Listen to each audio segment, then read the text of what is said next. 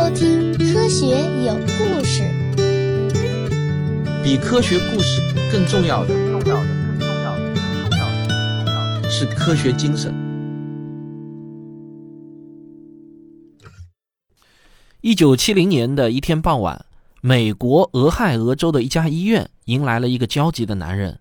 他一手抱着一个五六岁的男孩，一手还拎着一只看上去非常硕大的棕色的蝙蝠。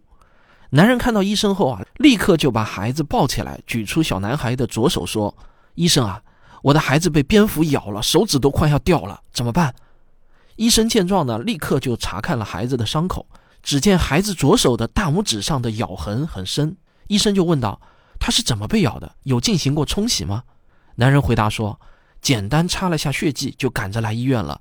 刚才他趴在阳台上玩，这只蝙蝠就趴在窗沿，我的儿子马修·温克勒下手去抓它，结果就被咬伤了。”男人回头指着地上的那只棕色蝙蝠说：“啊，就是这只！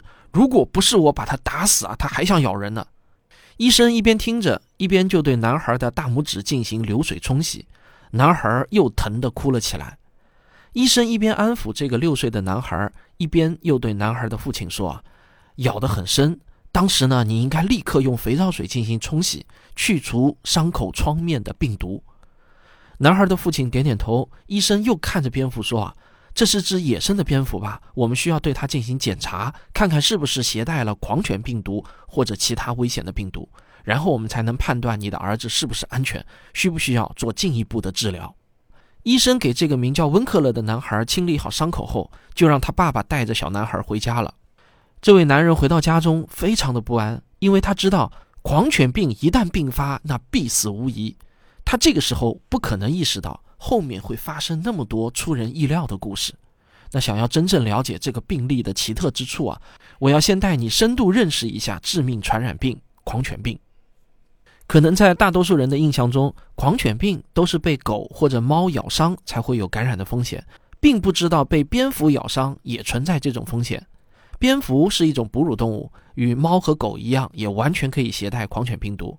而且，蝙蝠极有可能就是狂犬病毒的原始宿主，因为利用现代分子生物学，科学家们追溯了狂犬病毒的系统进化史。他们对国际公认的六种狂犬病宿主所携带的狂犬病毒进行了基因序列分析。这些宿主呢，分别是狗、蝙蝠、浣熊、臭鼬、狐狸、猛这六种。在最终得到的基因遗传谱系中可以看到，这些不同种的狂犬病毒，它们最早的共同祖先呢，都出现在七千到一万两千年前，以异手目食虫蝙蝠作为传播媒介。因此呢，蝙蝠就是目前人类已知的携带最原始狂犬病毒的物种。这种病毒在很长一段时期内都只能在动物间传播，但不知道从哪一天开始啊，狂犬病毒发生了变异。具备了感染人类的能力。人类最早关于狂犬病的记录出现在公元前两千三百年前的美索不达米亚王国，现如今呢在伊拉克境内。在他们的伊斯嫩纳法典中记载着，如果狗疯了，而且当局已将有关事实告诉其主人，但其主人因不将狗关在家里，以致狗咬伤一个人并引起死亡，则狗的主人应赔偿二十七个钱币。在中国，公元前五五六年的《左传》中也有这样的记载：鲁襄公十七年十一月，甲午国人逐鸷狗。这个古代汉语中的鸷狗呢，就是疯狗的意思。这说明啊，我国在两千五百年前就已经存在疯狗，而疯狗很可能就是得了狂犬病的狗。不管是东方还是西方，那个时期的医学还带着相当强的巫术性质。西方人觉得狂犬病是魔鬼的附身。魔鬼呢怕火怕热，所以啊，当人们看到被疯狗咬伤的人，就会将烙铁烧热去炙烤患者的伤口，试图驱赶走魔鬼。这个手法呢是极其的残忍。而我们东方的不少古方啊，往往呢也出自人们的联想。像葛洪的《肘后备急方》中有这样的描述：“乃杀所咬之犬，取脑敷之，后不复发。”就是说啊，杀死咬人的狗，然后取出它的脑子敷在伤口上，将不再发病。在医中经鉴中的治疗方法呢，是用一个大口的砂酒壶煮酒，等酒烧热后倒掉，将酒壶对准伤口，用类似拔火罐的方式将伤口的血液吸出，再用艾灸灸一下。当然啊，古人的这些治疗方案呢，无一例外都是无效的，因为今天我们已经很明确的知道，狂犬病一旦发病，那几乎就是必死无疑的。而葛洪记载的用狗脑来敷伤口的方法，不但不能治病，还可能导致大量的病毒通过伤口进入人体，加速发病。人类真正有办法对付狂犬病，那要到一八八五年。著名的微生物学家巴斯德成功制成了狂犬病疫苗，这才真正的拿掉了被疯狗咬和死亡之间的等号。巴斯德发现，将感染病毒的兔子肌神经暴露在空气中减毒，只需要十四天，病毒就几乎毒性全无。他将这种毒性减弱的兔子肌神经分别按照不同的毒性磨成粉，混合蒸馏水做成乳足液，然后连续为患者注射十四天。患者就可以渐渐地产生抗体。一般来说呢，狂犬病毒在患者体内的潜伏期是两到三个月，极少数情况下潜伏期可以长达数年，当然也有短到几天的。不过啊，在当时，巴斯德其实呢只是找到了防御狂犬病发病的方法，并不是治疗狂犬病的方法。他也没有真正认识到狂犬病的病因。因为在那个时候，人类并不知道，除了细菌之外，自然界中还存在着比细菌微小的多得多的病毒。又过了七年，也就是一八九二年，伊凡诺夫斯基在烟草花叶上发现了烟草花叶病毒，病毒才首次被世人所了解。今天的医学家已经能够借助电子显微镜清晰地看到狂犬病毒的模样，我们对狂犬病毒的认识也是越来越深入。狂犬病毒呢是一种视神经病毒，它的样子呢就像一枚子弹，属于丽莎病毒属弹状病毒科。丽莎这个名字啊就源于希腊神话中主管疯狂发狂的女神。狂犬病毒与其他病毒类似，在体外的生存能力呢也是很弱的，它怕热、怕日光、怕干燥，对紫外线非常的敏感，很容易被强酸、强碱、肥皂水等去污剂灭活。但是啊，我们一定要记住，体外能够轻易杀死的病毒，一旦进入人体，那可不是喝点消毒水或者莲花清瘟就能消灭的。狂犬病毒有一个极为特殊的本领：一般的病毒进入人体后，会跟随血液遍布全身，而狂犬病毒进入人体后呢，则直奔神经系统而去。它不会通过血液扩散，它会沿着神经系统，以平均每小时三毫米的速度，在周围神经组织里向中枢系统挺进。因此，伤口离脑积水越远，潜伏期就会越长。等它一旦到达中枢神经组织，就可以在一天之内迅速的繁殖扩散，然后破坏脑积水。这个时候，患者就会开始发病，出现一系列的症状。狂犬病的症状啊，那也是极为可怕的。现代医学将狂犬病毒造成的症状呢，分了两类，一类呢叫脑炎型，它的表现啊，就是我们通常所知的恐风、恐水、兴奋、狂躁。另一种类型啊，叫瘫痪型，患者会从伤口部分出现麻痹，或者呢四肢无力，慢慢的昏迷，然后死亡。但不管是哪一种类型，所造成的病症呢，都是由病毒侵占患者脑组织所导致的。病毒最初会在暴露者的伤口周围潜伏，这也是为什么医生会建议暴露后第一时间要用肥皂水冲洗至少十五分钟的原因，就是不让病毒在创面停留。一旦病毒成功的潜伏进肌细胞、皮肤细胞，它就会沿着患者的神经系统向人的脑和脊髓进攻。在初期，病毒可能在局部背根神经中枢和神经节处复制，这个时候患者会出现部分神经症状，比如伤口异常疼痛或者瘙痒，有蚂蚁在爬的感觉等等各种异常感觉。随后啊。神经细胞会携带着一种叫乙酰胆碱受体的物质，与肌细胞、皮肤细胞进行信息交换。狂犬病毒就会借机与乙酰胆碱结合，跟随乙酰胆碱来到神经细胞。再之后呢，病毒就像终于打上车的游客一样，沿着神经细胞的轴突缓慢上行。它们到达脊髓，又顺着脊髓来到脑干，兜兜转转地涌入大脑。一旦病毒侵入大脑，人就会开始发病。有的人呢会全身不适、发烧、乏力、恶心不安；有的人则对疼痛、声光等外界刺激格外的敏感；有的人的咽喉会出现紧缩感，症状是不一啊。这其实呢都是病毒从周边神经转移到中枢神经时的过渡期症状。根据感染情况，这一初期阶段有可能持续两到十天。接下来涌入中枢神经的病毒会在大脑中疯狂的肆虐。他们占领海马区、小脑乃至整个中枢神经系统，并在脑灰质中大量的复制之后，沿周围神经下行到达唾液腺、角膜，又侵蚀迷走神经，下行至食道、肺部等部位。这个时候啊，患者就表现出一系列典型的狂犬病症状。他们流涎不收，双目赤红，有些人还会出现局部的痉挛，还有像幻视、幻听、胡言乱语、精神错乱等这些症状啊，就开始表现得越来越明显。除此之外呢，患者往往还会伴随着对声、光、水、风等外界刺激的激烈反应，尤其呢是对水的反应最强烈。据统计啊。百分之八十的患者会出现对水有不同程度的激烈反应，像是喝水、听到流水声、看见水，都可以导致咽喉肌的痉挛。随后呢，患者往往因喉部严重痉挛而窒息死亡。这种对水有强烈反应的病状，目前啊仅在狂犬病中出现，所以呢，狂犬病的别名也叫做恐水症。除了明显恐水的特征外，由于患者的脑部已经受到病毒的侵袭，各项认知功能也开始退化，他们开始变得烦躁不安，表情扭曲。有些患者会突然出现冲动的失控场面，例如啊自残或者发狂大叫。此外，还会持续高烧又无法喝水，进而导致脱水，发生其他的并发症。这一时期呢，在医学上啊就叫做中期痉挛期，一般会持续一到三天。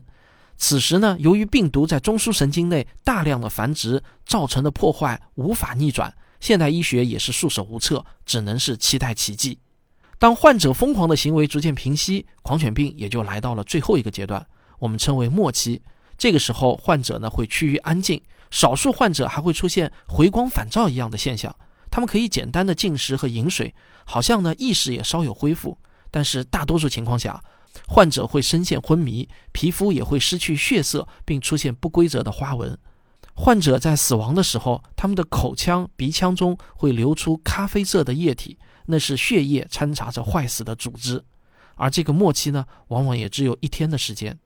另一种症状类型啊，叫做瘫痪型狂犬病。患者在感染狂犬病毒后，会从初期仍感觉全身不适、神志恍惚的阶段，直接进入到昏迷阶段。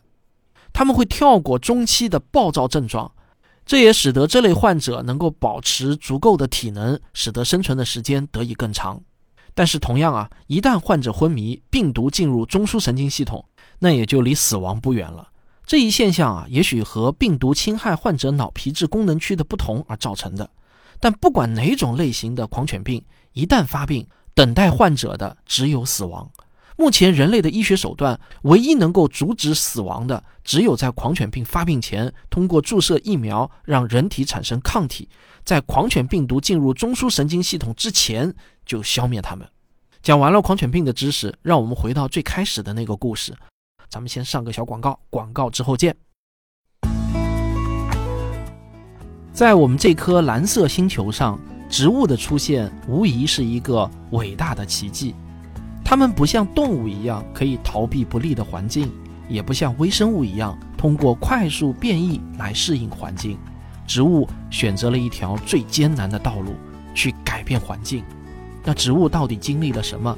他们的经历中又隐藏着哪些关于生存和竞争的深刻思想呢？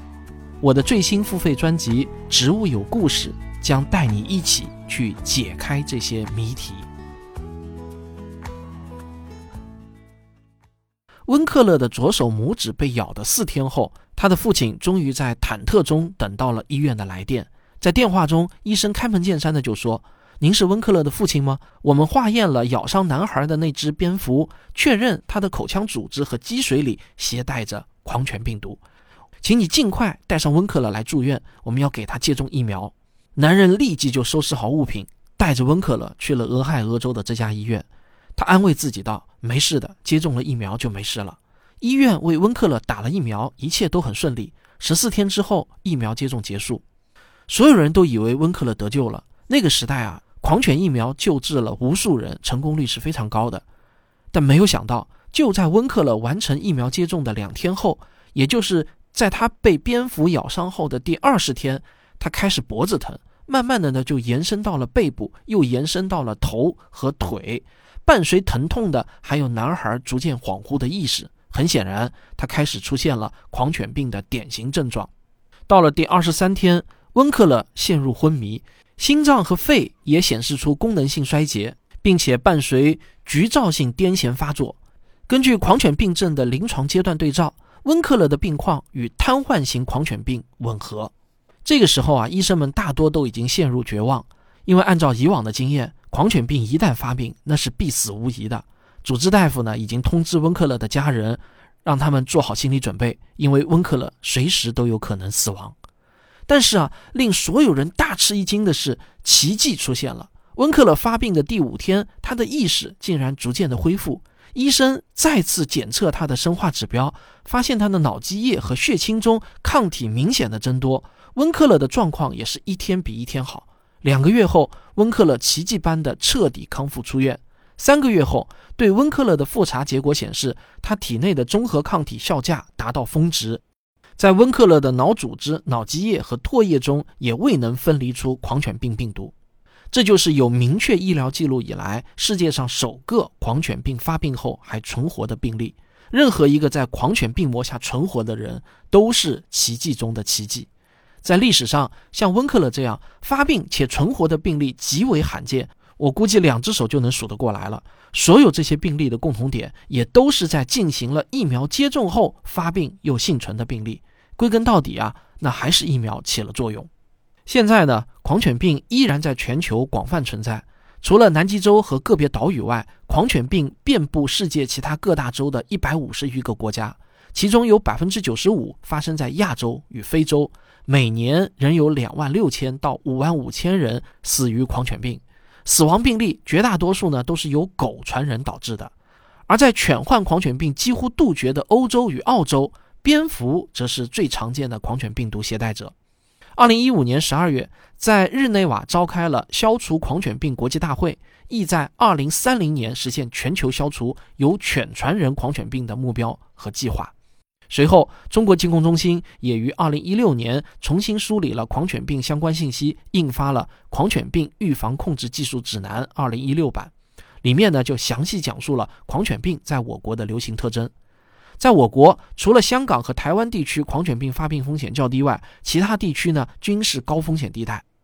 一九五零年有记录以来，我国狂犬病先后出现过三次流行高峰，最近一次的高峰呢就出现在二零零七年，当年全国报告的狂犬病死亡数达到了三千三百人，之后的数据呢就呈稳步下降趋势，到二零一九年，全国共报告狂犬病二百九十例。广泛的分布在二百二十二个县，相比于二零零七年的疫情高峰，下降了百分之九十一。